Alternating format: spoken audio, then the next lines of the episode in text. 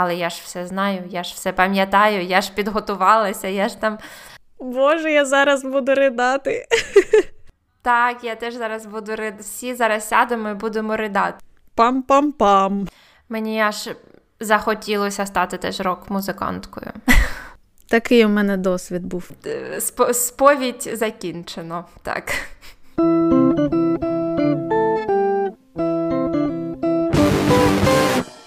Всім привіт! Це подкаст Оті дві із отих двох я Іра.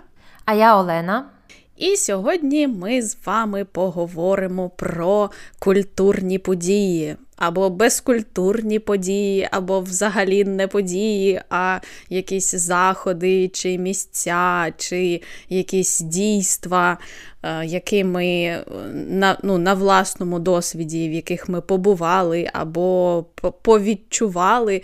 І Хочемо ми поговорити в такому контексті, не просто поділитися з вами досвідом і розказати, які ми класні, що були там і там, а розповісти, як ці події вплинули на нас.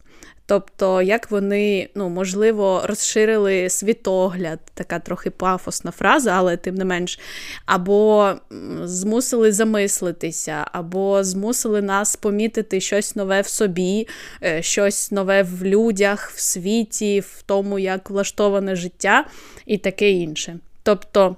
Е, якщо ви спробуєте або ті ж самі події, або, може, якісь схожі на них, на них, то ви зможете теж відкрити в собі щось новеньке. От такий у нас сьогодні план.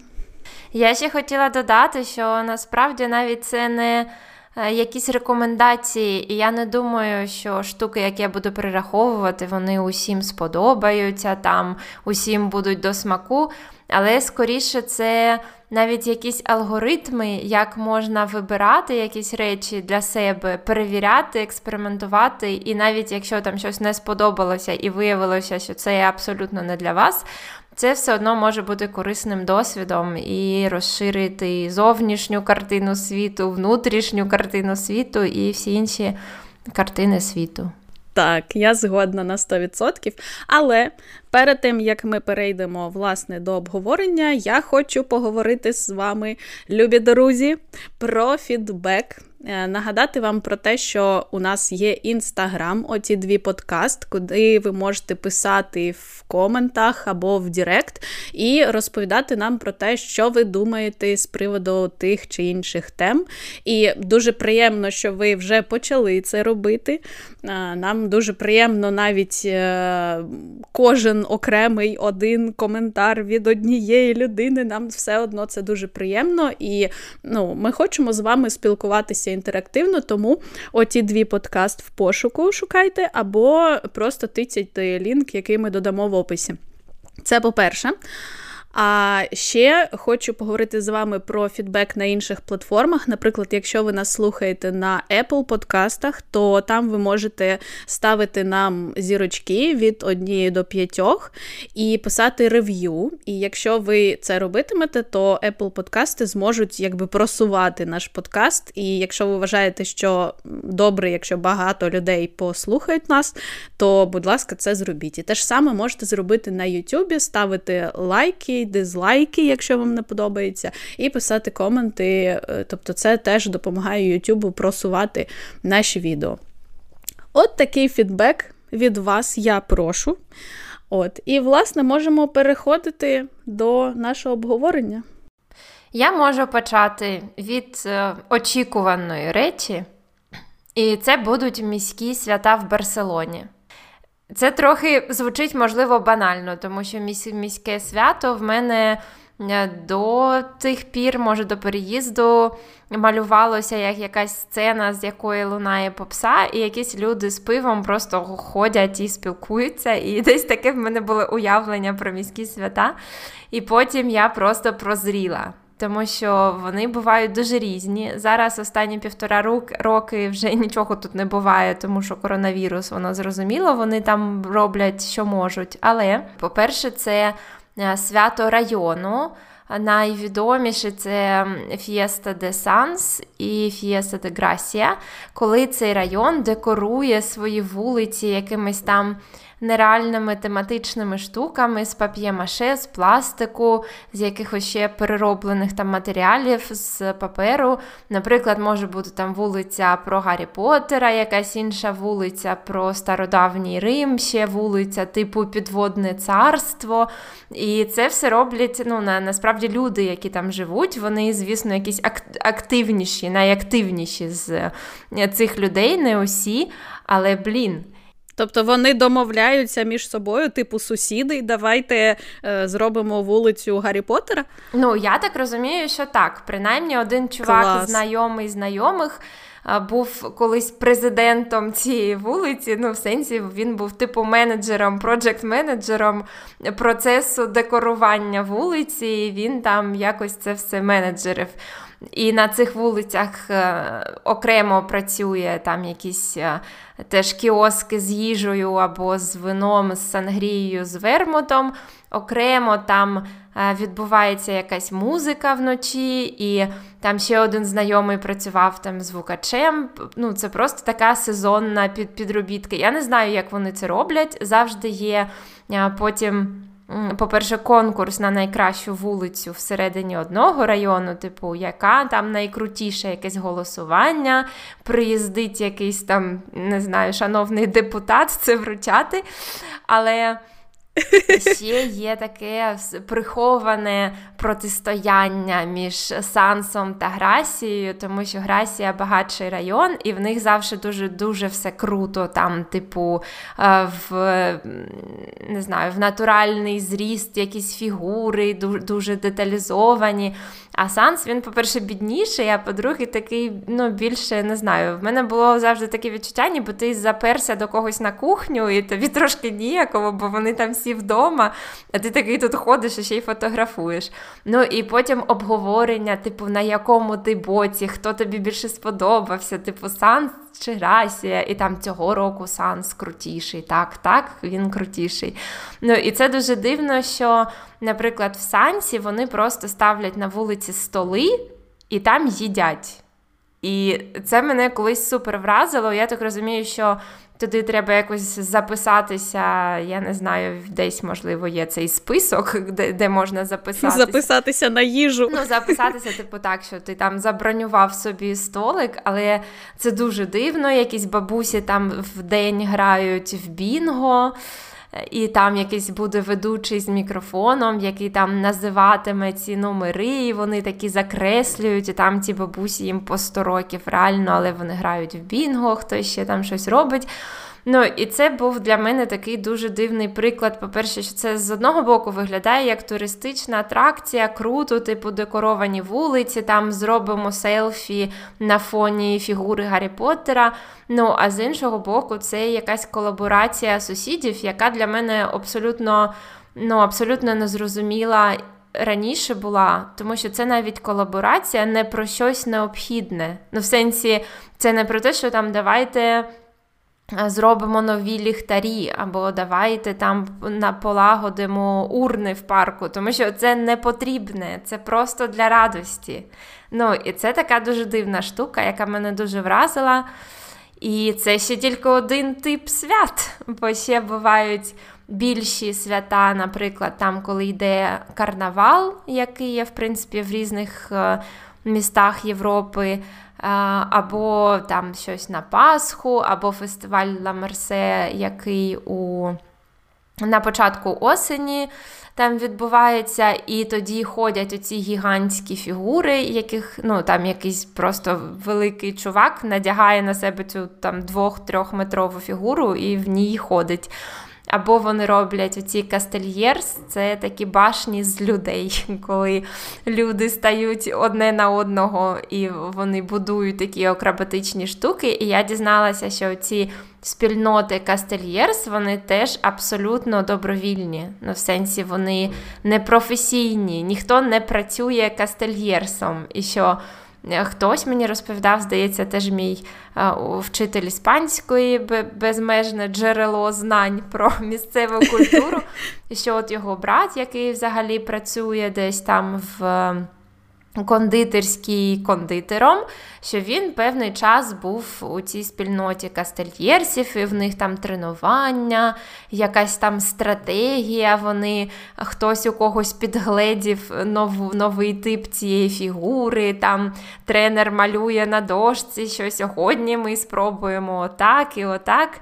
Ну, і до кастельєрсів ввечері додаються ці з корифоками, тобто це така біганина з е, фаєрами, можна так сказати. Вони трошки як римські римські свічі, мабуть, це називається. Такі ну, такі іноді бувають на тортах. Вони трохи як бенгальські вогні, але дуже-дуже великі. Угу. Такі, як міні-феєрверки, да? Так, так, але вони їх, типу, тримаєш на на палці в руці. Ну, в сенсі вони не лі, не літять там десь до неба.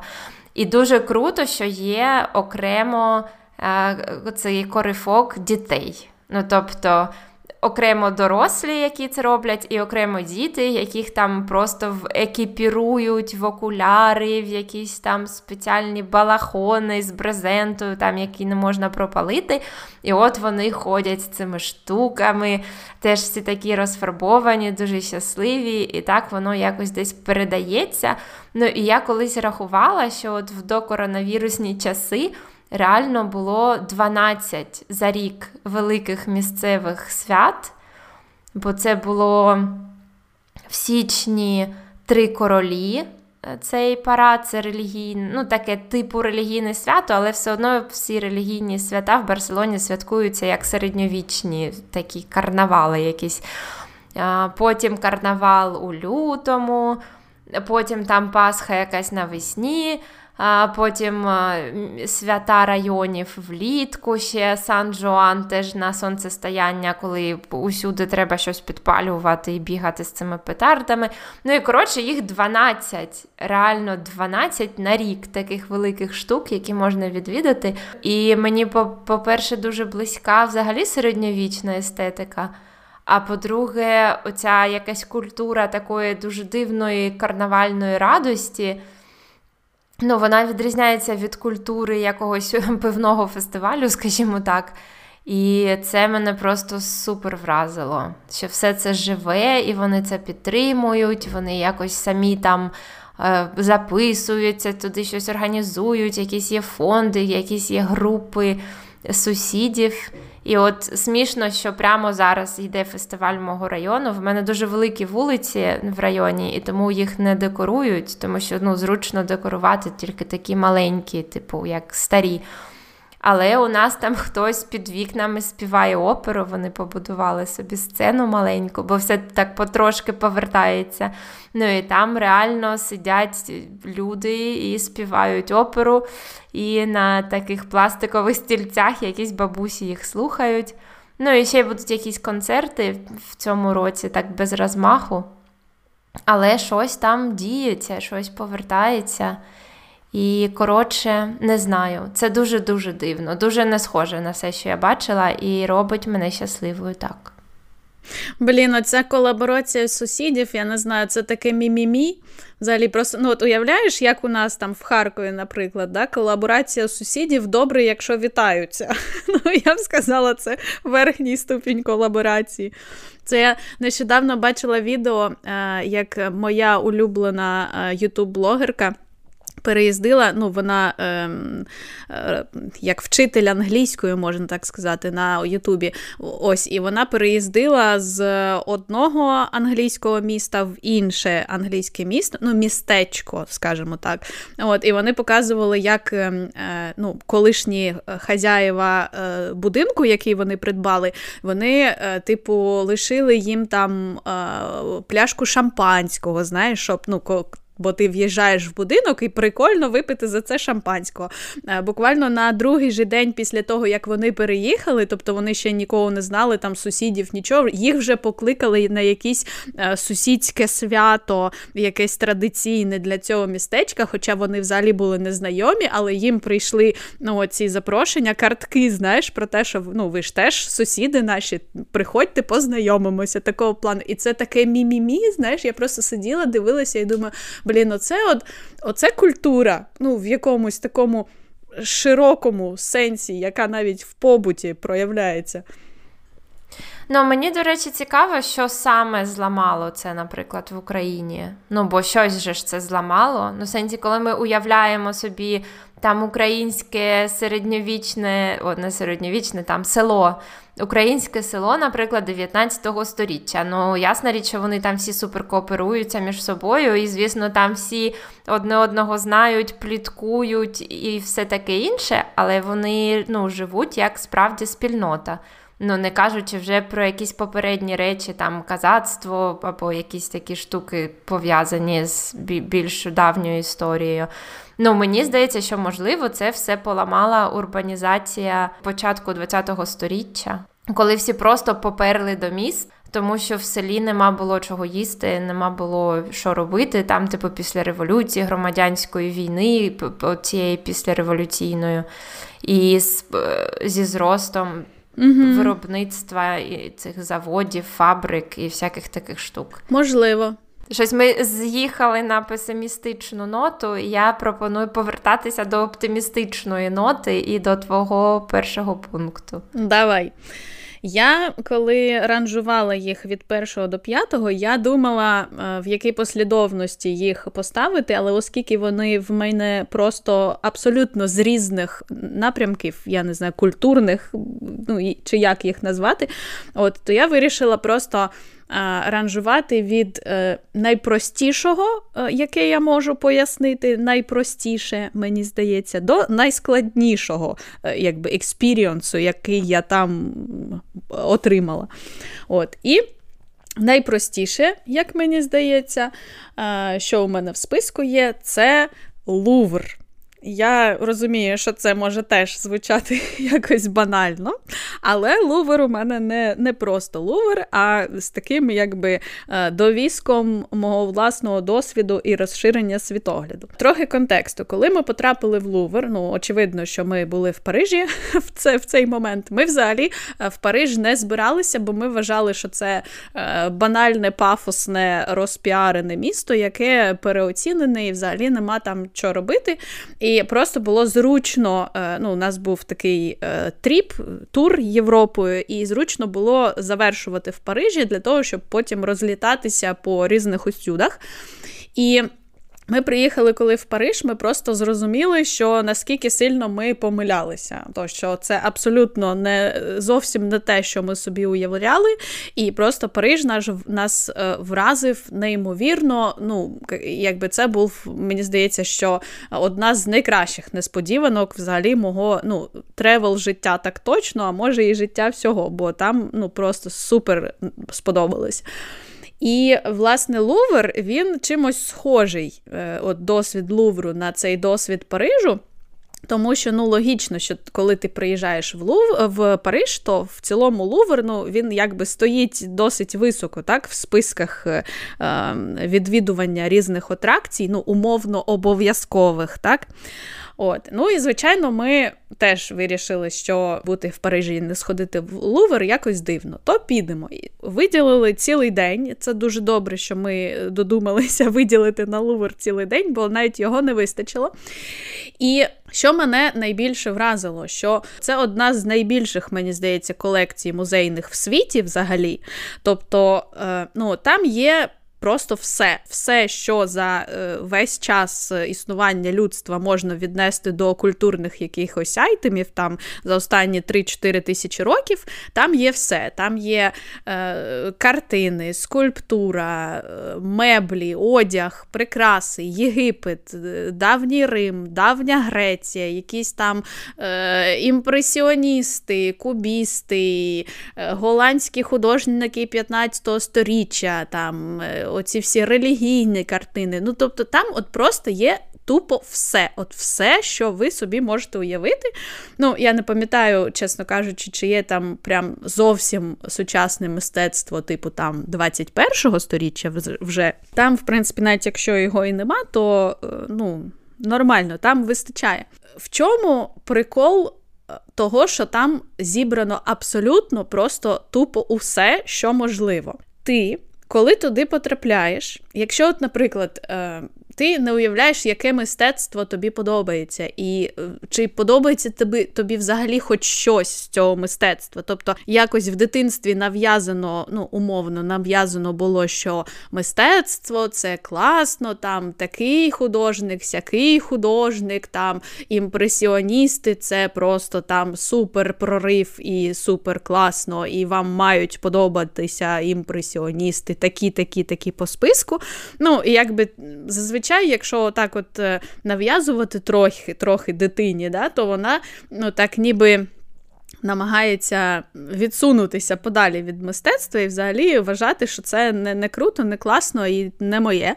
От, А якщо от забути про те, що тобі нав'язували, і взагалі там не гуглити, не шукати, в якій залі умовно висить Мона Ліза, а просто, от знаєш, е, зайти в Лувр і як поринути туди. І ходити просто по всіх залах і просто е, відчувати що тобі подобається, а що тобі не подобається. Ну, Умовно кажучи, ти заходиш в залу, е, ну, навіть не важливо, там не читаєш, який цей період, там, що вони поклали, яка в них тяжка доля була, і все таке оце все не читаєш, просто дивишся на те, що там представлено, і слухаєш себе, от подобається тобі чи не подобається. Не подобається, до побачення, наступна зала, тому що там у тебе попереду ще там 567 таких залів тебе буде де розвернутися твоєму цьому внутрішньому радару. От, І я пам'ятаю, що саме в Луврі я зрозуміла, от я тобі вже розповідала про риб, про картини з рибами, чому вони мені подобаються. Я навіть досі досі не думаю, не не розумію, чому вони мені подобаються, але я це Голландські? Так, так, так. Я це конкретно от зрозуміла саме там, саме в Луврі, що у мене якесь е, збочене відчуття прекрасного. Я не знаю, мені подобаються е, картини, а саме натюрморти, голландські радянських художників 16-17 століття, там, де мають бути ну, от якийсь стіл або ринок, або ну, якесь там обладнання для їжі, має бути якась їжа, фрукти, страви, щось таке, і обов'язково мають бути е, риби. Тобто риба має бути або приготована, або сира, або півриби, або скелет від риби, знаєш, або ці очистки від риби на ринку, от щось з рибами. Ну, На крайній випадок можна морепродукти, але але а фазани. Ні, от ні, птиця мене не, не, не торкає. Я не знаю чому.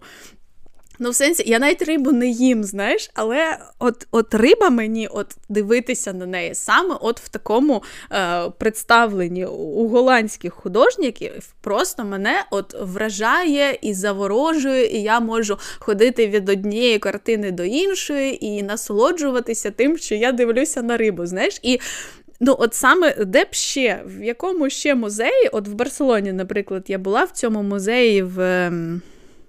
Ну, Там на горі таке стоїть е, така будівля, схожа на е, дворець, але це не палац мистецтв в Каталунії. От, І там от я не знайшла риб, знаєш. Тобто, якби я не потрапила раніше до Лувру, я б не знала, що мені подобаються риби. От, В принципі, якщо ти просто ну, зайдеш як чистий лист е, до Лувру і почнеш слухати, дослухатися до себе, то ти можеш теж знайти, ну не ти конкретно, а от люди можуть знайти просто е, якісь е, свої риби можуть знайти, знаєш, і і зрозуміти, що ну, можливо, навіть якщо їм в дитинстві щось нав'язували і є якесь внутрішнє відторгнення від мистецтва, можливо, щось з цього, що взагалі людство якби ну, виробила за весь час е, культурної діяльності своєї, можливо, щось тобі припаде до душі. От, І це, ну, якби перше, те, що я хотіла розповісти про Лувр. А ще, ну, звичайно, я не можу не докопатися до людства, скажімо так. Я от реально мовчу про е, чергу для селфі з Моналізою. От серйозно. Я чекала на так. це. Так. От серйозно, я розумію, що Мона Ліза, можливо, найвідоміша картина в світі. Можливо, я не знаю, чи є такий рейтинг.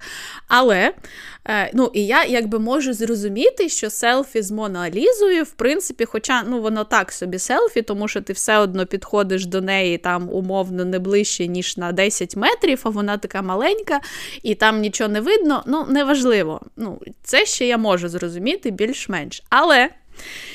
Там ще є декілька таких от е, теж айтемів, е, з якими обов'язково потрібно зробити селфі. Мені здається, навіть можна, я не знаю, там якийсь гід лувром, селфі-гід робити, знаєш, і роздавати на вході, що вам потрібно оце тут з Ван Гогом, там тут з е, Моналізою і таке інше. От, І е, що мене реально вразило, прям вразило, е, що там є дуже велика зала, прям величезна, е, в кінці якої стояла е, ну, ця Венера Мілоська. Якщо я не помі... не помиляюсь, я можу помилятися, але мені здається, це була вона і ну, дуже відома е, скульптура. От. І, е, звичайно, коли ти заходиш в цю залу, ти бачиш просто натовп людей, який е, довкола цієї Венери стоїть, і вони там в черзі теж фоткаються, і ну, там селфі роблять, фоткають саму цю Венеру. І що дивно, що навпроти цієї Венери ціла зала просто яка заставлена, закладена різними скульптурами приблизно того ж періоду. І ну, вони реально дуже класні і цікаві. І ну, ми ходили і дивилися. ну, Тобто там оці, знаєш, така тонка робота, коли спадають оці, ну, мармурова тканина спадає, і вона настільки оці всі складочки вироблені настільки тонко, що якщо її пофарбувати якось, то реально вона схожа, ну просто здалеку не відрізниш від е, тканини. І там всі ці супермаленькі якісь листочки, квіточки, там пальчики, волосся, оце все. Ну просто супер. І є, ну, якби є якісь, ходиш, дивишся, яка тобі подобається, яка тобі не подобається, яка здається гарною, чи здається якоюсь ну, тупою, не знаю. От, Але ніхто на них не дивиться. Ну, в сенсі, що там стоїть умовно 123 людини навколо Венери, і 6 людей ходять по всіх інших там 40 скульптурах. От серйозно, я просто це мене вразило настільки, що я прям ходила і е, розмірковувала над цим, мабуть, ще тиждень. Знаєш, що от наскільки е, сила. І, до речі, що цікаво, що серед цих 40 скульптур є, умовно кажучи, там 3-4, які ну, не менш відомі, ніж Венера, але ну, можливо, вони відомі, ну, як в якомусь там умовно-культурному, е, умовно-культурній спільноті, а просто звичайним людям відома тільки Венера. І тому вони фоткають тільки її. От такі у мене враження. Ну, я пам'ятаю від Лувру враження, що мені було супер забагато всього.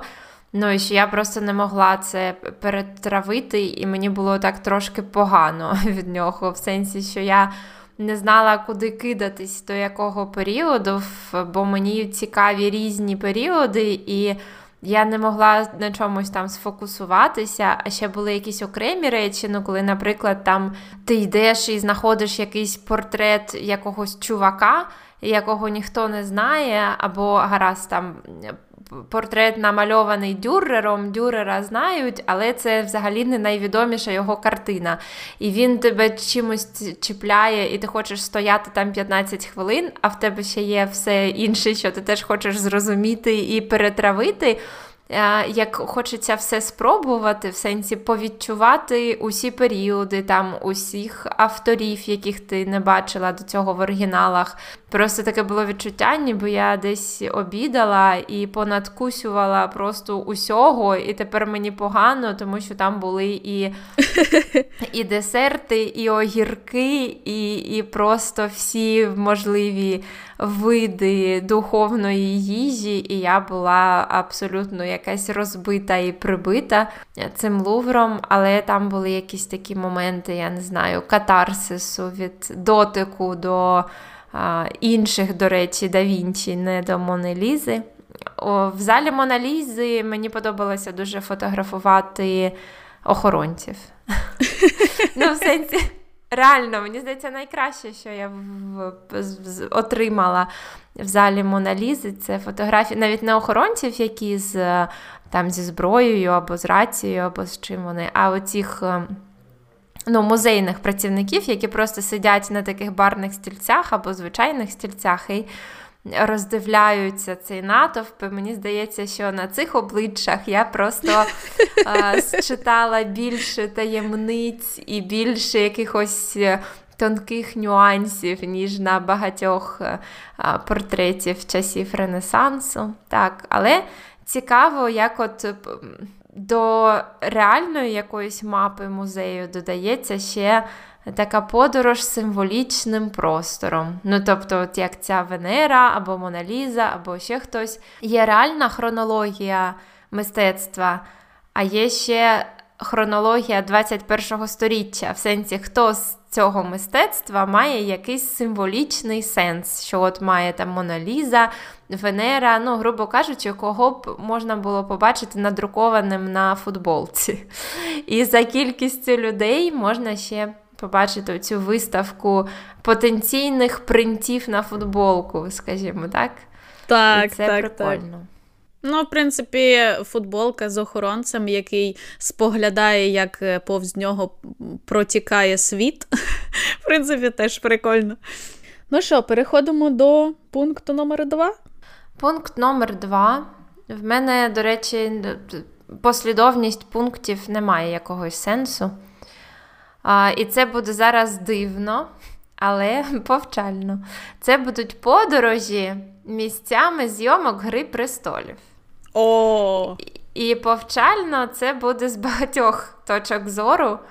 Ну, по-перше, що я дуже багато років взагалі не читала фантастики або фентезі. Мені це було не цікаво, я всього цього не поважала. По-перше, тому що, можливо, я просто не мала людини, яка б мені там вибрала найкращі речі і принесла їх. По-друге, я була супер снобом, і я там читала тільки класику. І навіщо мені читати там Желязний або Хайнлайна, якщо в мене там ще Монтень недочитаний, і Аристотель недочитаний, і типу, ви що, смієтеся, в мене там ще планів на 10 років вперед. Ну і коротше такі штуки. Блін, та у Монтеня там книжки по 800 сторінок кожна. Як його дочитаєш взагалі? Отож. Ну і цікаво, що це почало змінюватися вже коли я була в дуже дорослому віці. Ну, в сенсі, типу, там 7 років тому, може 10 років тому, ну навіть менше.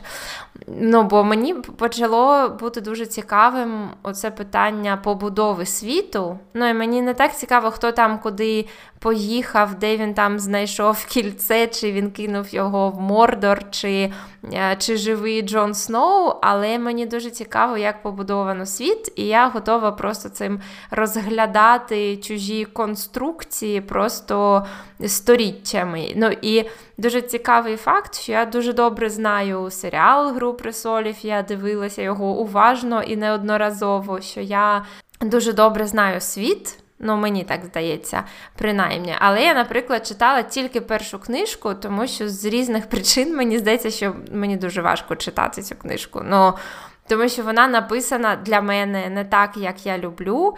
Я пробувала різні переклади. Український, до речі, найкраще пішов мені переклад, навіть краще, ніж оригінал, але все одно оцей, оце мова я не знаю чого, якась просто стенограма. Знаєш, він зліз з коня, він зняв рукавичку, його холодні очі подивилися ліворуч. Там він побачив жінку. Я така, та come on.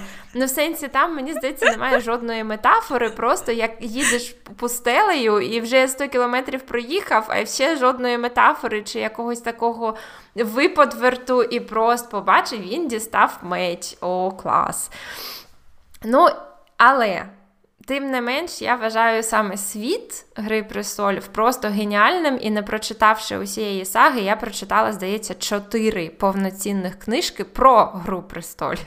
Mm-hmm. Там, типу, середньовічний світ Гри престолів, античний світ Гри престолів, ну і там міфологія у Грі престолів, там психологія персонажів у Грі престолів. Ну і коротше. А, Мій висновок в тому, що коли це розібрати на якісь культурні відсилки, то це, блін, просто документалка. Ну, серйозно, воно все таке було. Ну, може, крім драконів. Все реально, все так. І от я а, була.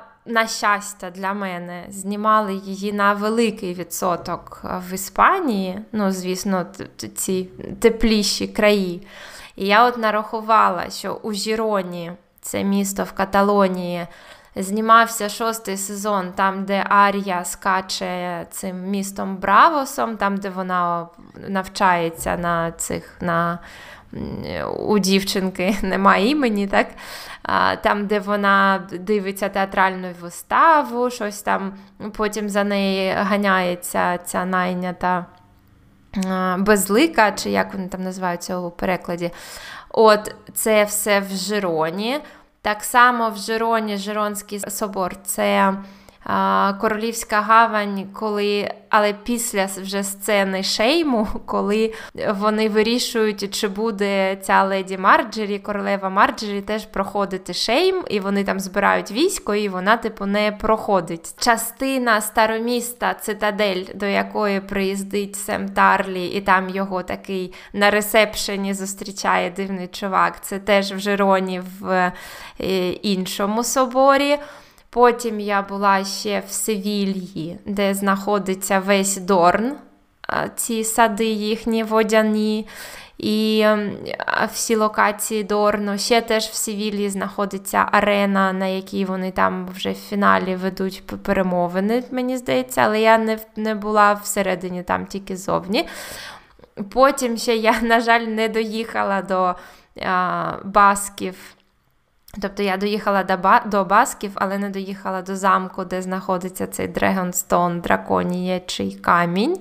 Але він там стоїть нормально. Це ця оці сходи, які ведуть до драконячого камню, і там, де вони, коли приїжджають копати цей обсідіан, mm, вони mm-hmm. там ходять і над ними літають дракони, а вони такі в шоці. Мені завжди було цікаво, як серйозно вони серйозно от ціма усіма сходами. Усіма. Так. Це це питання, питання. І ще смішно, що одного разу ми дивилися, якісь там передивлялися теж Гру престолів, і а, мені сказали, що о, дивись, цей типу цей замок, Дім Тарлі, там, де Сем Тарлі приїздить зі своєю цією дівчиною. Mm-hmm. Своїм шляхом до цитаделі, і там його батько, цей злий, і вони там вечеряють. І мені сказали, о, дивись, це якийсь каталонський, типу, каталонське середньовіччя, так, судячи з архітектури. Я кажу, та ні, та чого тобі, ну звідки це каталонське середньовіччя? Ну і потім я погуглила, що це насправді Кастель де Санта Флорентіна, який у нас тут 60 кілометрів від нас. Він. Що смішно у приватній власності, тобто хтось володіє просто домом Тарлі після всіх проблем Гри престолів, і туди можна приїхати на екскурсію, але вона така трошки ну, зашвидка, і таке, здається, відчуття, що вони просто хочуть трошки злупити бабла на цьому. Але все одно там дуже красиво, і ця зала все так і є насправді. І, коротше, мій висновок з цього в тому, що, по-перше, я зрозуміла, що нормально супер змінювати свої смаки і переконання і е, інтереси. Бо якби хтось мені колись сказав, що я буду з таким задоволенням досліджувати е, світ е, фентезі саги і навіть шукати там місця зйомок. А, я ще була на виставці реквізиту. От, ще була на виставці реквізиту з Гри престолів. Там була ця е, чашка Старбаксу, кава зі Старбаксу, а, яка стала мемом. Її не було. Ну, там було багато одягу і якісь такі малі штуки, типу ці драконячі яйця з першого сезону, там золота рука Джеймі Ланністера, такі всякі штуки. От, і мені супер подобається. Я досі, мені здається, десь на фоні своєї свідомості продовжую займатися цим мапуванням. Не від слова мавпа, а від слова мапа, в сенсі картографії того, що я знаю, наприклад, з історії, з антропології або з міфології, і того, як воно там відображене в серіалі, і того, який реальний об'єкт в сенсі собору або площі, або міста вони знайшли для цього, щоб це знімати. Ну і коротше, це супер круто. Це мені здається, це так само приємно, як в дитинстві перебирати гудзики. Я не знаю, чи була в тебе така розвага, але у нас була така величезна банка з гудзиками. Так. Так. І можна було їх висипати і сортувати там за кольором, за формою, можна було вигадувати якісь історії, там збирати їх в родини, в групи. Це дослідження реальності історичної, реальності фентезійної Мартіна і реальності зйомок і реквізиту. Це просто таке суперкруте перебрання гудзиків. Мені дуже-дуже подобається. І я не очікувала, от серйозно, там навіть 5 років тому я б в житті не повірила, що я буду так цим захоплена. І що найголовніше, мені не соромно. Абсолютно. Ні краплі. От. Я, до речі, цього року була в Дубровнику, там, де знімали Королівську гавань теж. І я, ну, в принципі, думала, що, можливо, у мене щось там йокне, знаєш, серденько від того, що я там, але там, ну, взагалі нема ніякої гри престолів. Ну, Тобто там і близько нічого такого не він, він взагалі не схожий. Ну, Я розумію, що я абсолютно не так, як ти занурена у цей світ, і ну, я просто як ну, профанський глядач. Типу, я теж люблю Гру престолів перші шість сезонів, як і всі. знаєш. От, а Ну, і я думала, що може, ну, знаєш, там якось, ну, може, якісь приколяхи вони зроблять, типу, ходиш, ходиш, а а потім бац, десь якась штучка, ну, яку там наводиш телефон, і там QR-код, і щось бачиш, якусь доповнену реальність чи щось таке, знаєш. Але там взагалі просто тільки кілька магазинів з мерчем я бачила Гри престолів, і все, і просто нічого не нагадує про те, що там знімали. Тобто, це тільки, якщо ти хочеш зануритися, то, то тільки треба екскурсію брати, ну, щоб гід ходив і прям тобі от показував конкретні міста, місця, там показував відео або фото. Ну, як скріншоти з серіалу, тому що так, ну, я взагалі нічого такого не відчула. Цікаво. Ну, в Жероні теж нічого взагалі немає, мені здається, про це. Або Ну, на вулицях 100% ні, але я ж все знаю, я ж все пам'ятаю, я ж підготувалася, я ж там прочитала. Ну, тому скоріше так, воно трошки в голові. Що, їдемо далі? Так, їдемо далі, давай. Е, Ну і в принципі, доволі органічно ми їдемо далі, тому що Мій наступний пункт буде про те, як я відкрила для себе а, таку незвичну культурну розвагу, яка називається е, пішохідні тури. Ну, коротше, е, якщо ви не знаєте раптом, то е, в усіх, я думаю, туристичних містах, містечках і місцинках світу є така штука, яка називається walking tour або пішохідний тур, і навіть зазвичай вони є безкоштовними. Тобто, ну, за донейти, за чайові, ти приходиш, доєднуєшся до екскурсії, ходиш, ходиш, ходиш містом оцим або цим ну, місцем, в якому він проходить. А потім, ну, якщо тобі сподобалося, ти платиш гроші. Але, в принципі, це безкоштовно. І е, в дуже сильно туристичних містах е, є це багатьма мовами навіть. І ну, треба просто загуглити, коли ти там в місті, і там ну, супер багато сайтів і, або інстаграмів, або чого завгодно. От, Але я відкрила для себе цю штуку, коли я була е, в Малазії. Я жила місяць там, і я жила на острові Пенанг, який називається, і ну, найбільше місто цього острова називається Джорджтаун. І е, абсолютно для себе несподівано я відкрила, ну, я щось гуглила, типу, що подивитися в Джорджтауні, і абсолютно несподівано для себе я знайшла Фейсбук-сторінку, яка там, в принципі, Фейсбук-сторінка в Малайзії є у кожного кіоска, там у чого хочеш. Там магазини, кінотеатри, будь-які там фестиваль, що завгодно має Фейсбук. От. І е, Фейсбук-сторінку цих е, walking tours, які безкоштовні, які відбувалися щовечора і, ну, або там тричі на тиждень, там чотири рази на тиждень. І я була в шоці, що, типу, можна просто прийти і реально безкоштовно ви мені проведете екскурсію. Я їм написала, вони мені відповіли, що так, приїжджайте там о 18.00, там-то і там-то. От. І просто я не знаю, для мене це ніби як цілий світ світ відкрився, знаєш, ну тому що це не музей, не якась екскурсія, умовна е, там автобусна, яку ти, в яку ти увійшов ну, якби у своєму місті, і там за тебе відповідають організатори, вони там тебе туди привезли, сюди привезли, поселили, розважили, розповіли і привезли потім назад додому.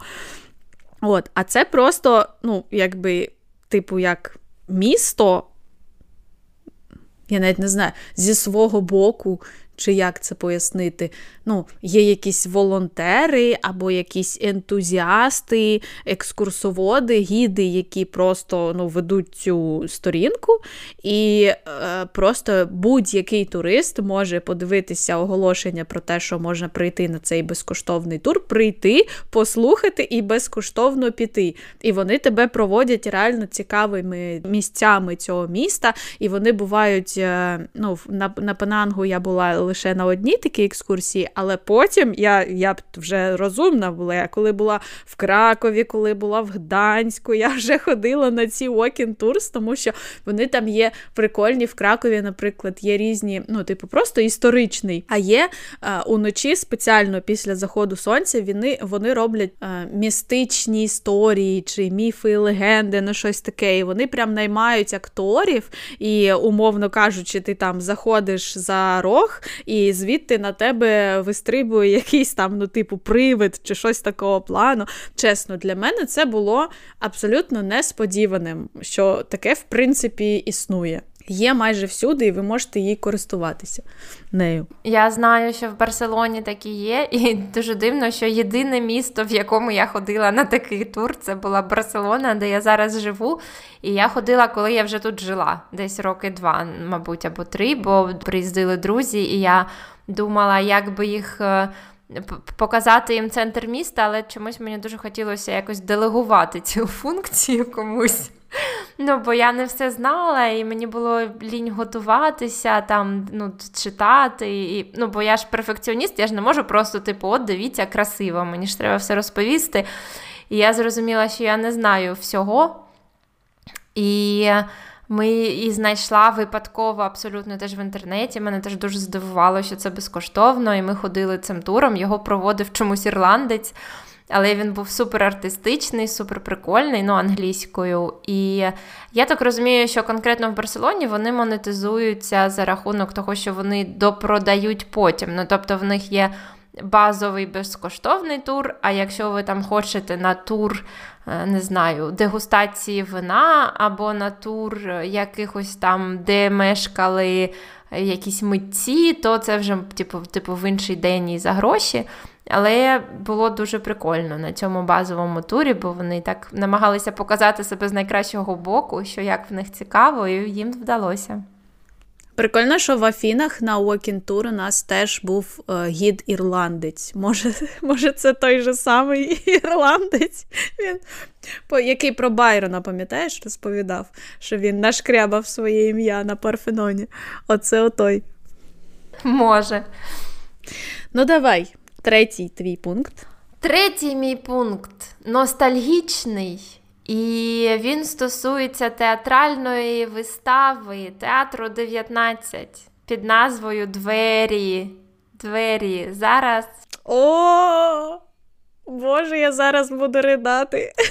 Так, я теж зараз буду ридати. Всі зараз сядемо і будемо ридати. Я просто що цікаво, що я зайшла подивитися на їхній сайт. І вони досі там існують, ці двері. Їм вже стільки років. Ну, я не знаю, мені просто не хочеться не ж ображати акторів театру 19 фразою, що я виросла на їхніх спектаклях, тому що так виглядати мені, бо їм там вже по 100 років. А, а ні, але це дивно, реально. Тобто я пам'ятаю, що я була де на початку університету, здається, або в 11 класі, mm-hmm. коли ми відкрили для себе цей феномен. Так. Ну, і вже скільки років минуло. 17, десь 16-17. Ну от, і коротше, що я можу сказати? Ну, по-перше, ця штука відкрила для мене абсолютно той факт дивний, що театральне мистецтво не завершилося на опері, балеті чи класичній драмі, поставленій там за. Не знаю ким за мольєром чи за кимось таким, типу, що про щось старе і перевірене часом, що театр може бути швидким, маленьким, локальним, неочікуваним, що можна взагалі нічого не зрозуміти. Ну, тобто, мені здається, що я далеко не все зрозуміла, що там відбувається, коли я перший раз переглядала цю виставу, і може навіть і зараз я не все розумію, зрозумію, що там відбувається.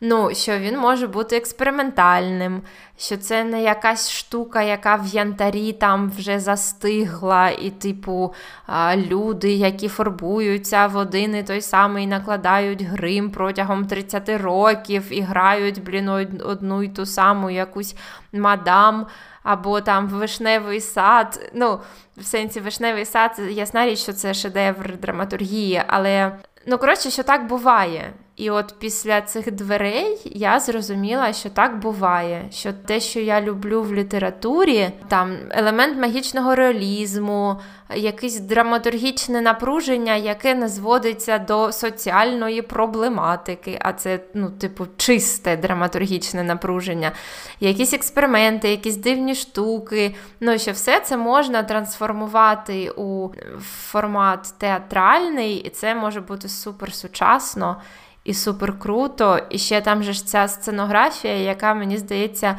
мене завжди заворожувала, але я взагалі не розумію, як це робиться. Ну, тобто, коли якась людина, от якась людина працює тією людиною, яка.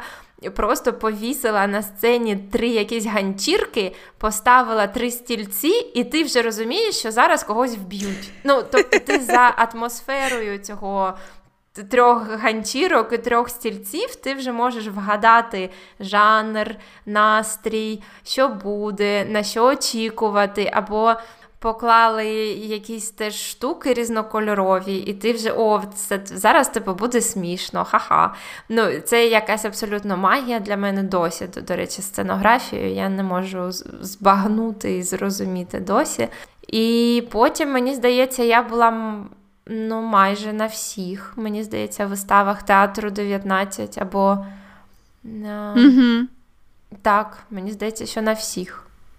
І ще на театр нова сцена ми ходили, пам'ятаєш? Так, театр нова сцена ми ходили теж, я пам'ятаю. Ну, і це це просто якийсь такий був подарунок просто для моєї юності, для мого естетичного становлення, в тому сенсі, що мені мені це дуже багато дало, і мені не треба було їхати на Бродвей або в Ласкала, або кудись в е, суперекспериментальний найкращий театр світу, там десь, де б він не знаходився, і що я просто в себе під будинком, ну, типу, 30 хвилин на метро. Змогла знайти щось, що мені постачало естетичне, інтелектуальне задоволення, натхнення, теми для розмов з друзями протягом реально ну, 10 років так точно. Я не знаю, як пустити в аудіо сльозу, але це той момент. Я в шоці а, з того рівня рефлексії, який зараз ми побачили про тебе там 18-річну, тому що я дуже чітко пам'ятаю свої емоції щодо театру 19 на своєму тодішньому рівні рефлексії. Тобто там був, там грав Бабкін з п'ятниці, і, ну, в принципі, мені було цікаво дивитися. Кінець. Що, там ще грав Олег Олег Дідик, так його звуть? Так. Ну, На нього теж цікаво дивитися. Ну, в сенсі, він, мені здається, співвід... ну, співрозмірний в сенсі там, типу, таланту, я не знаю. Да, ні, я згодна. Це це все ну просто тоді, ну якби у мене е, це це всі емоції, в принципі, які ну якби всі роздуми і розмірковування у 18 років, які у мене були тоді щодо театру 19. А у тебе прям це цілий пласт, про який я навіть я навіть не подумала б, чесно кажучи. Ні, ну блін, я не не думаю, що я в 18 або 17 років знала слово сценографія і могла взагалі пояснити, яке значення має сценографія і чому вона мене так заворожує, або щось таке. Ну, тобто, це рефлексія не тільки, тобто, це не цитата з мого мозку 16-17-річного, це все. І тодішня рефлексія, і теперішня рефлексія, і всі рефлексії світу накладаються. Ну, бо я я не знаю, в мене я як цей старий, знаєш, який байки з армії править з війська. Ну, в сенсі, я повертаюся в голові дуже регулярно до того, що було колись, і така. Ну, що тут, що тут нового? А там завжди щось нове. Просто я така перепроживаю це колами в голові, і воно накопичується. І я навіть не знаю, що з цього я подумала в якому році, а, якщо ну, чесно. Ну, тоді ладно. Ну, але оце дивина, що театр може бути сучасним, і що він може викликати такі самі емоції, як література, яку я люблю, і що він може бути незрозумілим. А не таким, типу, давайте обговоримо проблеми кріпацтва. Ну, а реально незрозумілим. Це було тоді, так, це було відкриття ще тоді. І ще там була дуже красива стеля, на ній були такі бляшані штучки. Вони досі там є, до речі. Я ходила на сракадупу в дом актора буквально оцим, е, е, коли це було? Два місяці тому, і вони там досі є, ці бляшанки. Я була там два чи три роки тому. Мені здається, коли я приїздила до Харкова, теж бачила ці бляшанки. А ще мені досі соромно, тому що в мене було тоді там дуже багато різних родинних е, проблем, і в мене дзвонив телефон, незнайомий номер на малій сцені дому актора. І я думала, що це з лікарні мені телефонують. І я, коротше, скинула раз, скинула два, але вони телефонували, і я зрозуміла, що це, мабуть, з лікарні. Хоча це не з лікарні мені телефонували. Але все одно і я вибиралася просто по головах у людей, тому що я була дуже перелякана.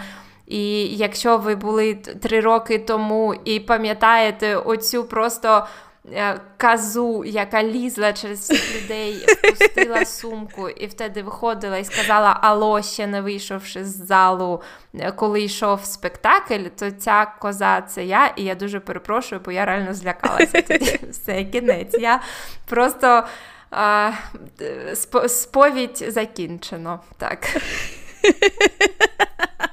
Ну, мені капець було соромно, але я супер злякалася, що це якісь погані новини до мене телефонують. Перейдемо до наступного пункту, так. Не знаю, що мене так розвеселило. Отже, мій наступний пункт теж е, якби відвідування чогось надзв... незвичайного у подорожах. І трохи контексту, це зі мною сталося а, в останній день ще одного довжелезного євротріпу, коли ми побували в декількох е, дуже насичених таких атракціями місцях.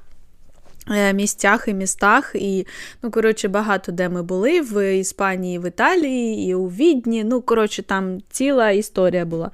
От, І завершували ми цю поїздку в місті Болонья в яке ми приїхали на 3 чи 4 дні, я не пам'ятаю, але реально це був е, передостанній день вже перед відльотом, тобто на завтра нам відлітати додому, і просто от реально тупо немає вже куди складати. знаєш, Тобто вже нема сил нічого глити, нічого там ніякі е, е, там ці майданчики оглядові, або якісь там собори, або щось, ну все, ну його до біса, тому що просто просто нема вже куди його впихнути, вже сил нема.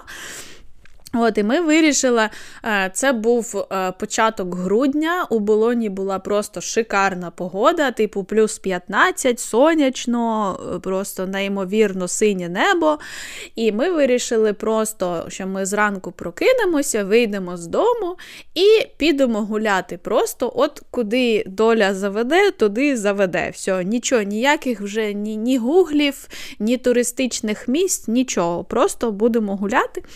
От, І що прикольно, до речі, там в Болоні виявляється кожних, ну, кожного уікенду все місто так робить, тобто там перекривають дуже багато в центрі міста вулиць, і просто купа людей висипає на вулицю і просто гуляють. От, Ну і ми з цією купою, значить, е, е, ходили, гуляли, і абсолютно випадково просто ну, типу, йшли, знаєш, і висить рекламний банер, що у там, ну, якраз у цей момент, е, коли ми там знаходимося, в замку, що то там, де що то там, е, проходить е, виставка, яка називається Andy Warhol and Friends. От. Ми такі просто три знавці е, сучасного мистецтва, скажімо так, в лапках. От, Ми такі бачимо слово Енді Орхол, е, розуміємо, що ми, в принципі, знаємо слово Енді Орхол, ну, Friends слово теж знаємо. Ну, підемо, ну, підемо. От. Ну і, коротше, пішли ми на цю виставку Енді Орхола, хоча, окрім цього супу, знаєш, ми нічого не знали про Енді Орхола насправді. От, І е, ми взагалі просто, ну я, наприклад, не пошкодувала взагалі жодної секунди про те, що ми туди потрапили, тому що це було е, неймовірно прикольно. Що мені допомогло, до речі, трохи, що до цього я читала книжку під е, Уіла Гомперца, якщо я правильно його вимовляю, і е, називається вона Незрозуміле мистецтво. Незрозуміле е, мистецтво від Мане до, до Бенксі. І він розповідає про сучасне мистецтво, яке з початку ХХ століття, ну і до нашого часу, типу, ну, що воно таке взагалі, що всі так носяться з ним. Знаєш, ну, ну хоча, я не знаю, може намагається розповісти. Я не впевнена, що прям. Ідеально він доносить, але ну, я читала цю книжку, і, в принципі, там про Енді Орхола теж було. Ну і от про такі зовсім модернові штуки, типу там як е, е, скульптура фонтан, яка складається з одного пісуара. Ну, коротше, от такі от всякі штуки там теж були. До речі, прикольно, що е, я з цієї книжки дізналася про цю скульптуру фонтан і зрозуміла нарешті, якого біса наш е, харківський е, Бенксі, який називається Гамлет, якого біса він повісив за два будинки від мого в арці е, пісуар і написав під ним не фонтан. Знаєш, і я коротше, реально не могла зрозуміти, що це в біса таке вообще. От, А завдяки цій книжці я в цілому зрозуміла хоча б натяк. Знаєш. От. Ну і коротше, значить, заходимо ми а, в цю виставку Енді Warhol and Friends. А, я нагадую, що ми прям дуже великі знавці а, е, модерного цього сучасного мистецтва, але навіть для нас це було зрозуміло. От вона настільки була класно зроблена, що навіть ми просто ходили з роз, роззявленими рот, ротами і просто не могли заспокоїтися, як все там круто ти от реально повністю з кожним е, новим залом. Ти поринаєш і поринаєш все глибше і глибше, от реально в цю атмосферу. Крім того, що у тебе є аудіогід, який ну, тобі розповідає це все, що що відбувається, і що це, на що він намалював той е, ну, там, джинси, Мерлін Монро, цей суп, на що він намалював, хто всі ці люди, які навколо з незрозумілими прізвищами, знаєш, от вони ще там, вони реально е, всюди вішали тогочасні класні рекламні плакати, вмикали на старих телеках е, е, новини, кліпи, вмикали музику того часу, вішали фотки, як там Енді Орхол фоткається з Мадонною. Вони навіть зробили таку окрему залу маленьку, як студія 54, типу, як ти входиш туди, і ти ну, як потрапляєш з ними тусити в цій студії 54. От Там були ну, реально куча, купа чуваків. Ну, Звичайно, я нічого не запам'ятала там і, імена їхні або якісь конкретні картини. Ну, Це і давненько було кілька років тому, але тим не менш, я пам'ятаю це відчуття, що коли люди зробили добре, то це зрозуміло навіть не ну, не сильно ем, е, продвинутим. знаєш, Тому що я розумію, що, звичайно, там в як в усіляких Японіях зараз є якісь там супер якісь інтерактивні ці експозиції, там супер досвідом, що ти там і в окулярах е, е, віртуальної реальності, і там тебе щось під, підбрасує. Оце все я розумію. Але ну, мені от того інтерактиву, яким вони мене занурили туди е, в ті часи, тобто я себе відчула реально, що ніби я у Нью-Йорку 70-х років. Знаєш, я я от реально зрозуміла, що е, навіщо він малював той суп. Я розуміла чувака, який малював там в різних іпостасях Мікі Маусів, там, ну, абсолютно там і і Мікі Мауса, що палить, там і якось ще з презервативом. Ну, кор- коротше, тобто я реально прям от була разом з ними, знаєш. І от мені прям у мене навіть в Фейсбуці на аватарці стояла фотка, там, де я роблю селфі напроти е, фотки, як Енді Орхол робить селфі. Чесно, я була дуже сильно приємно вражена. По-перше, тим, що доля іноді заводить тебе в чудові місця. Я була вражена тим, що е, мистецтво складне, е, воно доступне навіть не дуже продвинутим його знавцям, якщо його доносити якимось е, якимось таким чином зрозумілим, знаєш, і ну, максимально доступним. Ну і в принципі, мене прям проперло. Тобто, не те, що я б там собі е, повісила десь той суп, але в цілому ну, от мене захопило. Ну, от Взагалі, от цій книжці, до речі, е, незрозуміло мистецтво. Я теж зрозуміла е, посил, чому всі так носилися з тими, наприклад, імпресіоністами, чи кубістами, чи абстракціоністами. Ну, типу, що нічого немає такого. Зверх неймовірно в тому, щоб намалювати квадратиками тіло людини. Але прикол був в тому, що вони, оці всі художники, вони йшли нібито проти системи. Ну, тобто, це ну, як хіпі це культурна революція да, в якомусь сенсі, то і і імпресіоністи це теж була культурна революція, просто вона ну, не така швидка, не така голосна, як хіпі, тому що ну, в той час все було повільніше і ну, складніше комунікувати було і не було Фейсбуку, це точно. Саме, в принципі, е, що я і в книжці цій дякую, Уіл Гомперц, е, я не знаю, сподіваюся, що правильно вимовляю ваше ім'я, автори, шановний. Я думала, ти скажеш, не знаю, чи чуєте ви мене зараз, але якщо чуєте. Ну от, Я завдяки йому, в принципі, зрозуміла, що оця, оця е, культур, е, е, культурні здвиги цих пластів культурних, е, це от завдяки тому відбувається, що не було раніше можна, умовно кажучи, малювати людей або пейзажі отакими якимись маленькими мазками неточними, або тіло людини в там, в форматі кубиків чи трикутників, чи чого завгодно. А люди до, до того ж одночасно різні люди в різних країнах починали це робити. Тобто не те, що вони там один з одного передирались. Ну, От як в різних е, країнах фізики або там біологи відкривають щось одне і те ж саме, не, не між собою не комунікуючи. Так і тут. І з цим от Енді Ворхолом теж, ну, в сенсі, що він намагався брати символи епохи.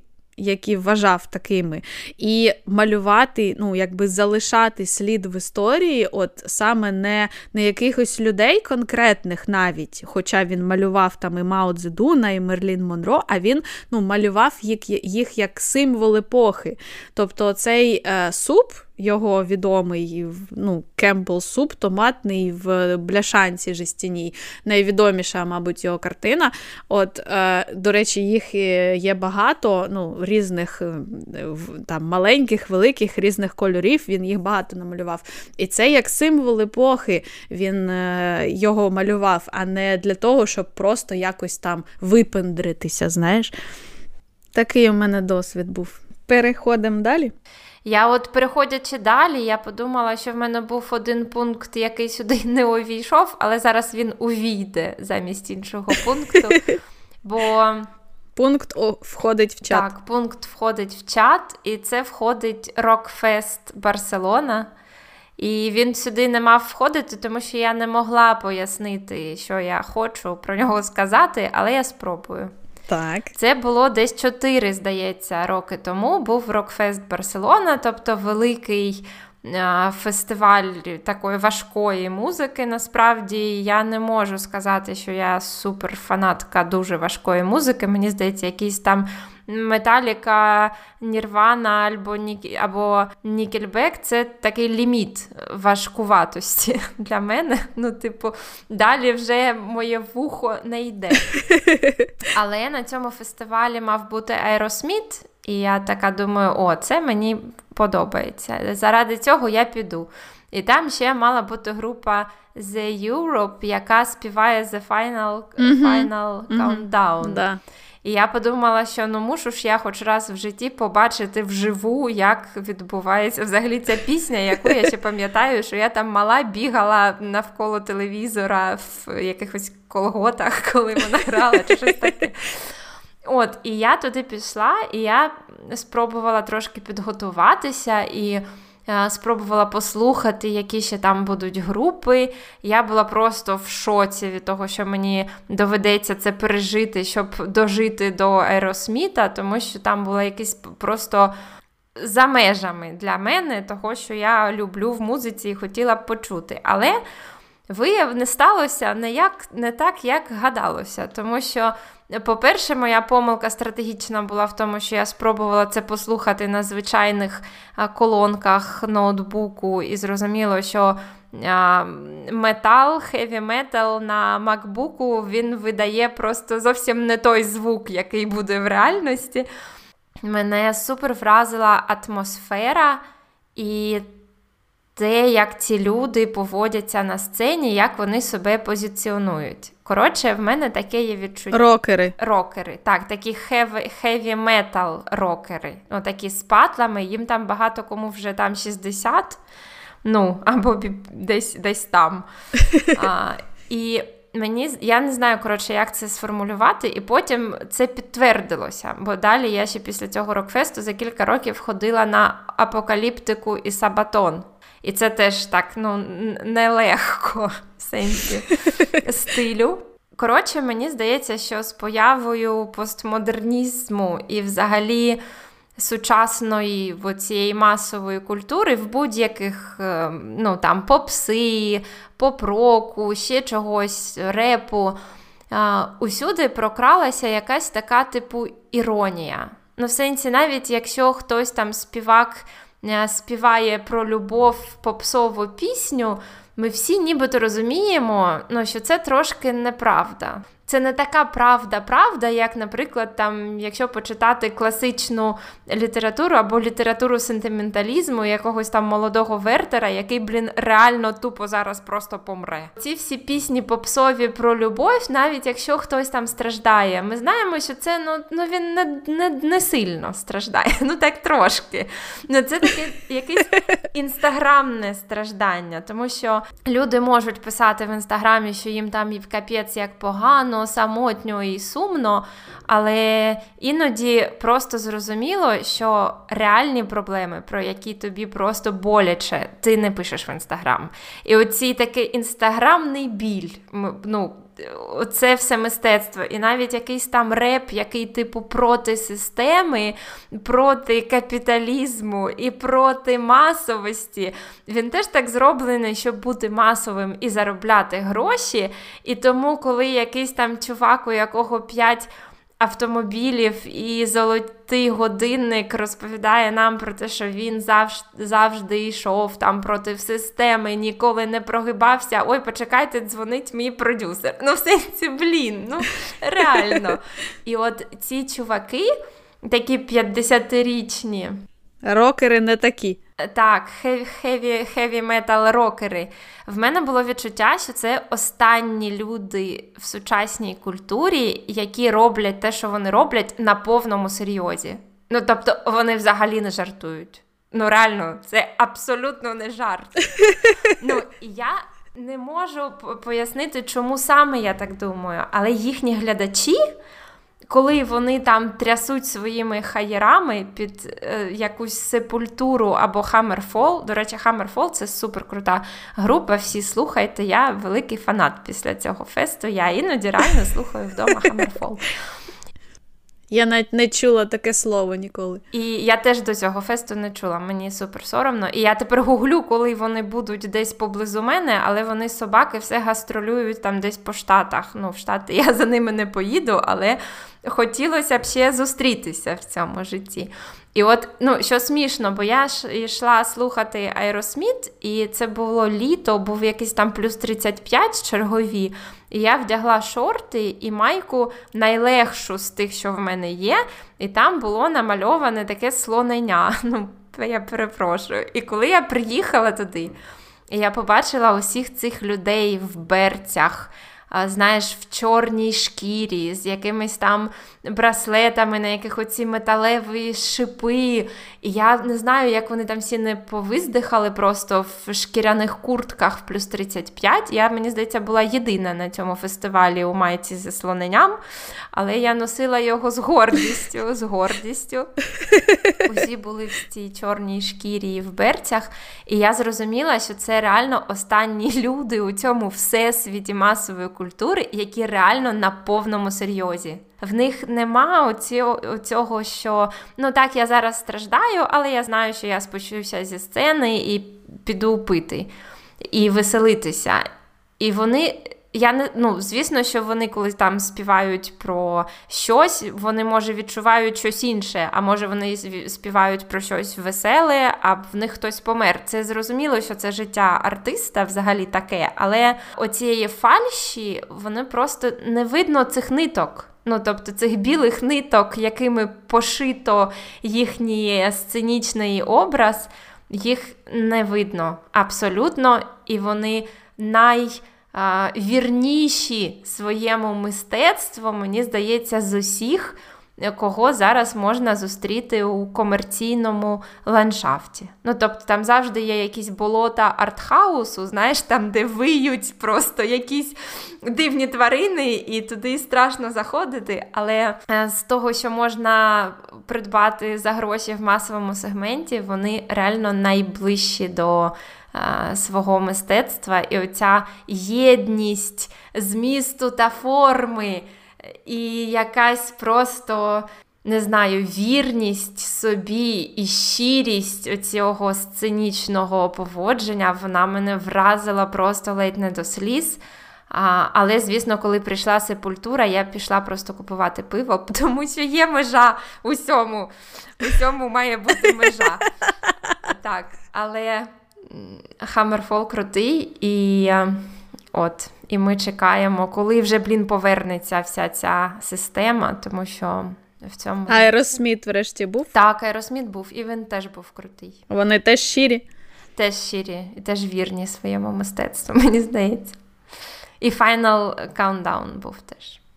Блін, це дуже круто, чесно, я тобі скажу. Я ніколи не замислювалася над цим, але от зараз просто я неймовірно рада, що твій рок-фест увійшов в чат, тому що серйозно. Це дуже круто і дуже влучне спостереження, я думаю. Я згодна сильно.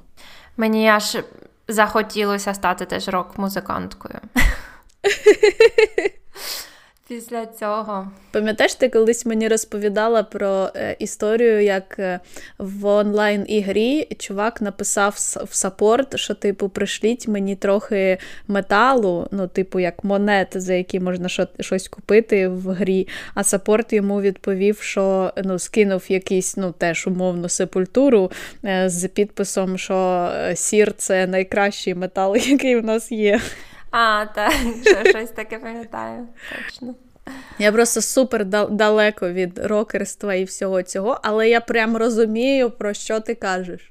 І що цікаво, ти не повіриш, але у мене наступний пункт він теж про музичний фест. Як так у нас ця синхронізація, я прям не знаю.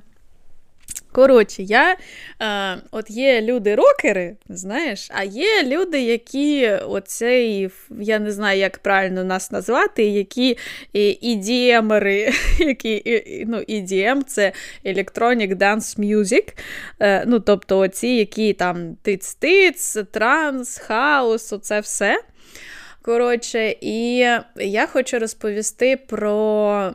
Е, свій найперший досвід потрапляння на трансфестиваль, який відкрив для мене цілий всесвіт. Хоча він давно вже був всередині мене, але я просто про це не знала. І вже після я почала згадувати дитинство і якби якісь там проводити самоаналітичні е, досліди, і зрозуміла, що ну, от я обожнюю транс, і почала я його обожнювати ще років в 11-12, коли я його вперше почула. Мені одразу сподобалося. Я не знала, як називається ця музика, і в 11 років, чесно кажучи, я ще ну, не сильно там відбивала дупля, що бувають різні якісь музичні стилі і щось таке, там, ну як це взагалі структурувати і так далі. Але мені одразу сподобалося, я прям запало в душу, і виявляється, як виявилось потім у 18 років, коли я потрапила на свій перший трансфестиваль, що увесь цей час я любила транс. Туди я потрапила абсолютно випадково. Мені подруга моя зателефонувала якось ввечері і сказала: Іра, ти не хочеш зі мною з'їздити в Київ на фестиваль Godskitchen? Я сказала: А що це таке? Я не знаю давай я подивлюсь і тобі перетелефоную. Хоча, в принципі, я була за будь-який кіпіш, я подивилася, що це таке, мене все влаштувало, і я сказала, я перетелефонувала через півгодини і сказала, добре, ми поїдемо на God's Kitchen. Нічого, що ми там на першому курсі чи на другому щось таке. Ну, Це взагалі мене ніколи не. Абсолютно не не непокоїло. От, Ну і коротше, приїжджаємо ми на цей God's Kitchen, і е, я, мабуть, залишу в описі е, посилання на нього, на God's Kitchen і на Sensation, про який трохи згодом розкажу. От Це е, фестиваль, який спочатку, ну, е, там, вони всі, в принципі, більш-менш однакову історію мають. Я подивилася навіть спеціально, що ну, спочатку це були клуби, але або якісь там вечірки в якомусь одному конкретному європейському місті, а потім вони розростались, розростались починали проводитися вже як більш масштабні івенти в різних містах, там і в Європі, і в США, і в різних. Е, ну, коротше, оця. Е, культура, коли почала розвиватися, то в принципі і оці фестивалі вони також почали розвиватися і там е, розростатися в різних містах. Я з того моменту, як я потрапила на Гацкічі, не зрозуміла, що це прям на 100 тисячу 100 тисяч відсотків моє. Я побувала на багатьох таких е, заходах, але. Поставила я цей досвід аж на четверте місце, тому що мені реально важкувато пояснити, що саме мене вразило просто до глибини душі. А, Тому що я не знаю, чи е, можна це донести, е, це відчуття, е, почуття там і цей досвід е, до людини, яка не є якимось фанатом. Тому що от є, знаєш, рокери, фанати, які там в берцях, і оце все, і їм нормально плюс 35 в берцях. А я фанат. Транс-музики, то, тобто я коли потрапляю, наприклад, в зал, в залу, в який е, неймовірно крутий звук, він просто е, зносить тобі башню, башню і там е, твої вуха відпадають, тому що він дуже голосний. Але ти неймовірно кайфуєш просто від того, що ця музика, яку ти обожнюєш, вона проходить крізь тебе, вона просто об'єднує тебе з цими, з цими людьми, які навколо тебе також насолоджуються тим, що відбувається. І просто, ну я не знаю, у мене ну, особисто, коли я потрапляю на концерт, наприклад, Арміна Ван Бюрена, у мене просто відкривається такий канал в космос, е, по якому просто у мене транслюється 100% щастя. знаєш. І я не знаю, як правильно називається це, коли, е, ну, знаєш, ну, це не катарсис, а такий, як ніби е, щасливий катарсис зі, зі щасливим кінцем. Коротше, от коли ти е, реально впадаєш в якийсь транс, або, знаєш, може, і, може під наркотою люди себе так е, відчувають, я не впевнена, ну, щось близько, мабуть. Тому що оце 100% щастя, коли, е, яке транслюється разом з музикою і з тим, е, що відбувається навколо мене, оце все, блін, я так розмахую руками, мені навіть трохи шкода, що це що цього нема на відео. Ну, може, колись. Ну, колись. Ну так, може колись. От і а, власне, от чому я вибрала саме оцей найперший свій досвід, тому що я не знала, що я така. Я не знала, що е, ну, це реально моє щастя, і воно так, е, його так легко досягти. І так легко зробити саму себе щасливою, знаєш, і потім ще півроку ходити, згадуючи про те, е, який неймовірний заряд позитивних емоцій. Там, Ну ну я не знаю, просто от що відбувається. Я готова, там, я я переосмислюю життя, я е, готова там якісь на неймовірні якісь там, е, знаєш, суперпригоди. Ну, але це який тип щастя? В сенсі це щастя якогось миру і гармонії з собою? Чи це щастя з'єднання зі світом, чи це щастя навпаки енергії, типу, що ти там нарешті в тебе купа енергії, ти жива і стрибаєш? Чи це людей, що от ми всі разом, нас там 5 тисяч на стадіоні, ми усі поєднані цією музикою? Тобто це якого типу насолода? Ну, я б сказала, що у мене е, одразу усі типи насолод. Тому що, от реально, я перевіряла, я не дуже спортивна людина, скажемо прямо. Але коли я потрапляю на концерт Арміна Ван Бюрена, він починає грати у е, півночі, о півночі і закінчує о четвертій ранку. От ці чотири години я стрибаю на одному місці, я не ходжу в туалет, я не ходжу там купити собі водички, я запасаюся водичкою, знаєш, і п'ю водичку. І я реально просто тупо на одному місці стою і стрибаю. І я наголошую на тому, що я не вживаю алкоголь і інших засобів, знаєш, стимулюючих. Тобто настільки оце мене пре, настільки воно виробляє в мені, я не знаю, що там, дофамін, адреналін, якийсь, ну, що завгодно, там все у мене виробляється, знаєш, що я можу, неспортивна людина, 4 години просто стояти і стрибати від щастя. Паралельно якісь роздуми про, про всесвіт, про моє життя, про світове життя життя, про все життя. Знаєш, а це все відбувається просто разом. І оце все е, зі мною почалося саме тоді, коли я отак випадково ризикнула і поїхала просто на фестиваль God's Kitchen, там, де був, е, ну там, я не пам'ятаю точно список е, людей, які там грали, але там точно був транс, і я точно зловила оце, оцю ниточку, знаєш, потім яку я розмотувала, розмотувала, і просто дійшла до того розуміння розуміння, що просто, щоб якщо ти хочеш зробити для мене щось найкраще в житті, щоб я любила когось просто до скону, то це подаруй мені квиток на Tomorrowland. Знаєш, от все, мені більше нічого. Побачити Tomorrowland і померти. Все.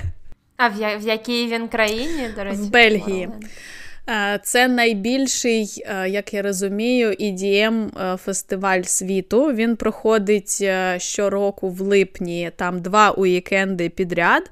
І ну, зараз не проходить, тому що ковід, а в доковідні часи там за уікенд до 400 тисяч людей проходило. Кріс Томороленд, так, він реально він, він розташований біля дуже маленького містечка Бом. Там, ну, типу, що за півроку вже неможливо зняти хату на Airbnb там або е, якісь, ну тобто.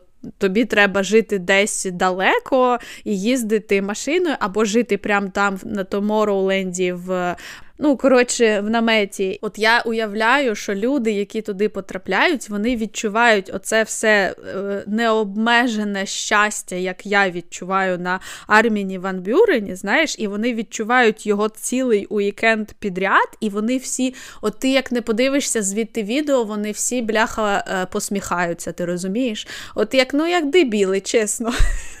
Але я розумію, чому. Тому що ти ходиш і ти якби і сам заряджаєш і від людей заряджаєшся, і просто і оце неймовірне щастя. Мені здається, що це найкраще місце на планеті. От, ну серйозно. Я ще багато хотіла розказати там про свої е, про, про, про казантип і про те, як я взагалі оце все, але я думаю, що залишу на колись на потім, тому що там ще багато веселих історій.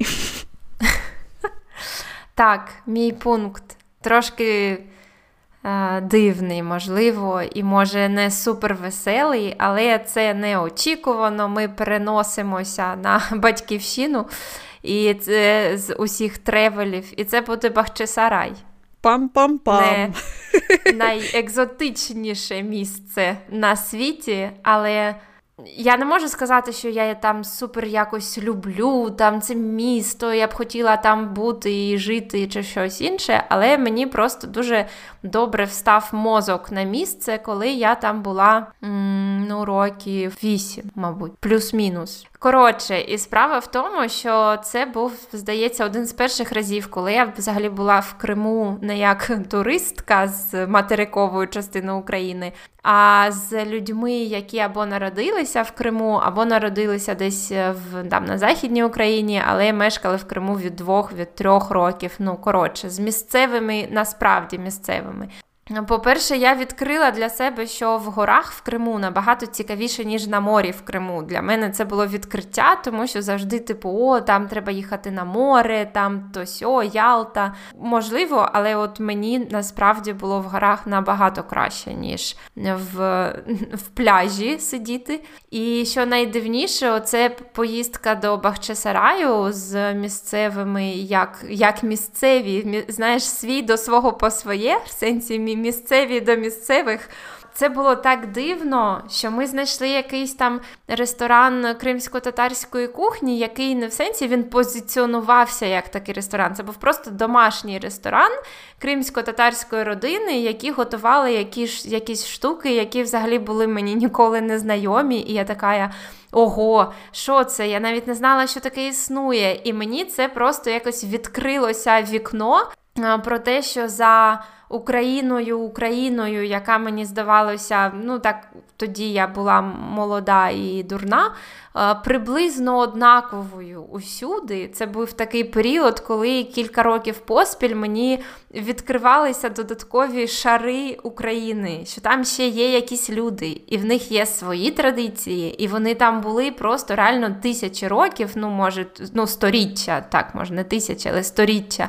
І в них там своє чуфут-калє, караїмські оці всі штуки. І вони вкорінені там, це їхня ну, я не знаю, якась можна так сказати, їхня земля в сенсі, в тому сенсі, в якому це не моя земля. Ну, в сенсі, я не можу так глибоко це собі присвоїти, бо я все одно там гостя, навіть коли я приїхала з місцевими. От, І це було таке супер величезне відкриття. І я пам'ятаю, що я дуже злилася. Як не дивно, в мене така була супер злість на те, що Е, все, що я про це знала до цього, це типу, що там є щось старе, ну, типу, якесь таке старе вгорі, знаєш, тип, ну, якийсь там монастир чи щось. І ще я знала, що там Пушкін, Бахчисарайський фонтан, якісь там поезії. Ну, але блін, ну, до Пушкіна цей палац ханський, він же ж виник якось, так? І він зовсім не належав до його культури. І воно було так все дивно помальоване для мене, що, типу, от. Це таке місце, про яке, коротше, є вірш, і цей вірш є десь там в хрестоматі світової літератури і кінець. І мені як відкрилися оці всі сторіччя. Ну і коротше, я дуже-дуже психувала про те, як це було позиціоноване там в шкільних якихось підручниках, в телевізорі і усюди. І я зрозуміла, скільки там ще всього, і скільки там якихось. Е, зв'язків як математичний граф, коли є дуже багато таких цяточок, і між ними є зв'язки. І ну, зв'язків між містами, між людьми, між культурами, там, між сторіччями, що хтось там може ще пам'ятає якісь політичні штуки, про які я взагалі гадки не маю. А там щось відбувалося, і воно все таке покреслене, як не знаю, як шрами, знаєш, або mm-hmm. як годові кільця на дереві. Ну і коротше, я супер прозріла, і мені здається, що я тоді трошки зробила крок в сторону від того, щоб да- далі бути молодою і дурною. Ну і це якесь таке дуже велике на мене справило враження.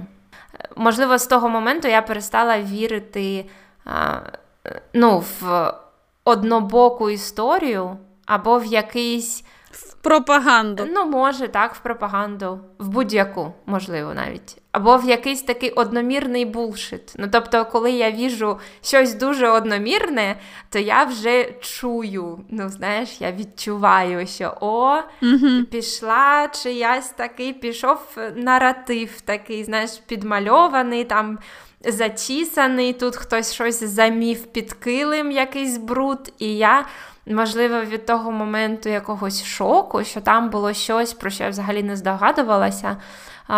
Почала в мене цей, цей такий булшит-детектор почав працювати трошки краще в сенсі історичному або географічному. От. Блін, я взагалі супер розумію, про що ти кажеш, але Мені це вікно, про яке ну конкретно про кримсько-татарське вікно, воно відкрилося мені всього півроку тому. Ну, от, Наприклад, у тебе це вже було 9 років тому, а у мене всього півроку тому, тому що. Ну, умовно кажучи, що ми в школі вивчали про кримсько-татарську історію і зв'язок історії там народів, культур е, е, кримсько- кримських татар і українців материкових. Що ми вивчали? Нічого. Ну, ми тільки чули, що там є якісь оці ханські архітектура. Так, Кримське ханство. і Так, все. Кримське ханство і архітектура, яка, типу, не властива іншим частинам так. України, що, типу, натякає. Знаєш, і, ну, в принципі, все. Е, дай Боже здоров'я Ютуб каналу імені ТГ Шевченка, який створений, мабуть, для дітей, але я дізнаюся звідки, звідти дуже багато всього цікавого і нового. Я думаю, що це прекрасна е, взагалі е, позитивна нота, на якій ми підходимо до мого, до речі, е, теж зовсім не позитивного щось, я так дивлюся, останнього пункту. Але подивимось.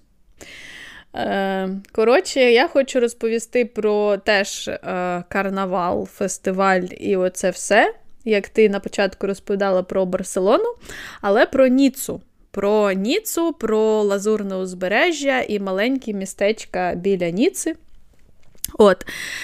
І Трохи контексту, що е, перед, я так розумію, Великоднім постом, який теж є у католиків, е, вони або ну, у неправославних християн, скажімо так, конкретніше, тому що я не знаю, хто там вони, які конкретно, е, яких конфесій конкретно. Ну, І перед тим, як починається цей піст, у них е, проводиться, проводяться карнавали. Ну, На на площі такі трибуни, там збирається неймовірна кількість народу. Всередині е, ну, така як частина площі, там, де можуть проїжджати платформи, і платформи проїжджають там теж у них якесь змагання, і зазвичай це якийсь е, ну, як тематичний є такий напрям. Коли я була, це було, мені здається, десь 9 чи 10 років тому. Там був е, такий тематичний на, напрям, щось про СМІ. Ну, типу, що е, там в СМІ всі кажуть неправ, в ЗМІ всі, кажуть неправду, і політики брешуть. А е, як це виставляється? Ну, от, от такого якогось напрямку. Ну, як я зрозуміла, чесно кажучи, я там взагалі мало що зрозуміла, і це було доволі сильним розчаруванням у ці всі фестивалі, тому що і карнавали, тому що мені про них розповідали казали, коли я їхала, що ну це щось просто неймовірне, тебе вразить це в саме серденько, і ти прям не забудеш цього ніколи. Ну і врешті побували ми е, на трьох таких заходах. Перший захід це е, карнавал квітів, коли оце е, набережна, яка, яку, назву якої я не буду зараз вимовляти французькою, і вона найвідоміша в Ніці, і називається Англійська набережна. От, І вздовж неї виставляються теж трибуни. Ти можеш купити квитки, прийти туди, сісти на трибуну, і, значить, цією набережною з одного до іншого краю Ніци їдуть платформи, які повністю ну, як задекоровані квітами. Там задекоровані квітами люди в більшості красиві молоді дівчата. Ну і коротше. Вони їдуть і кидаються квітами цими е, на трибуни.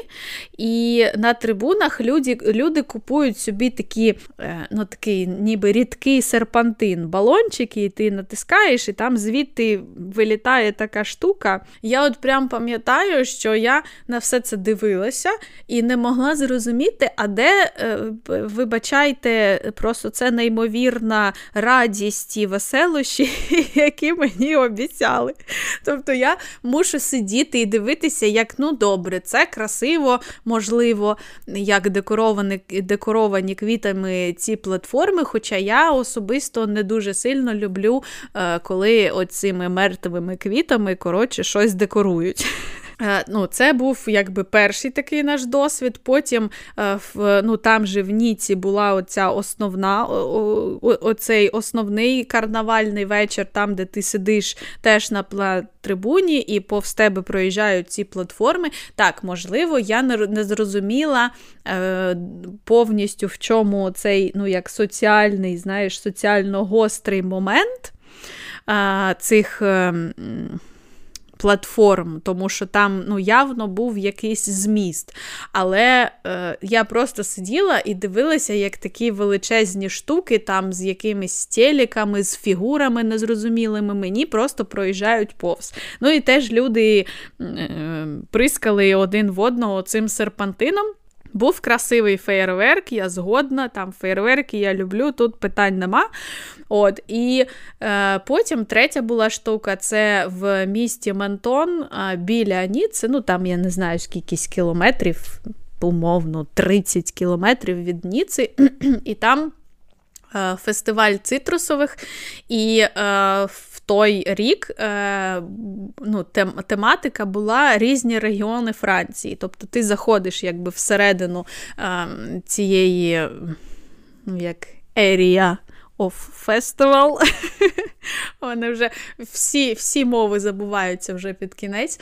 От, І коротше, і там з лимонів і апельсинів зроблені різні величезні, ну реально здоровенні такі е, символи різ, різних французьких е, регіонів. Наприклад, просто довжелезна така ейфелева вежа, або там був замок з Луари, або там шампанське з шампані. І оце все вироблено реально зі справжніх лимонів і апельсинів.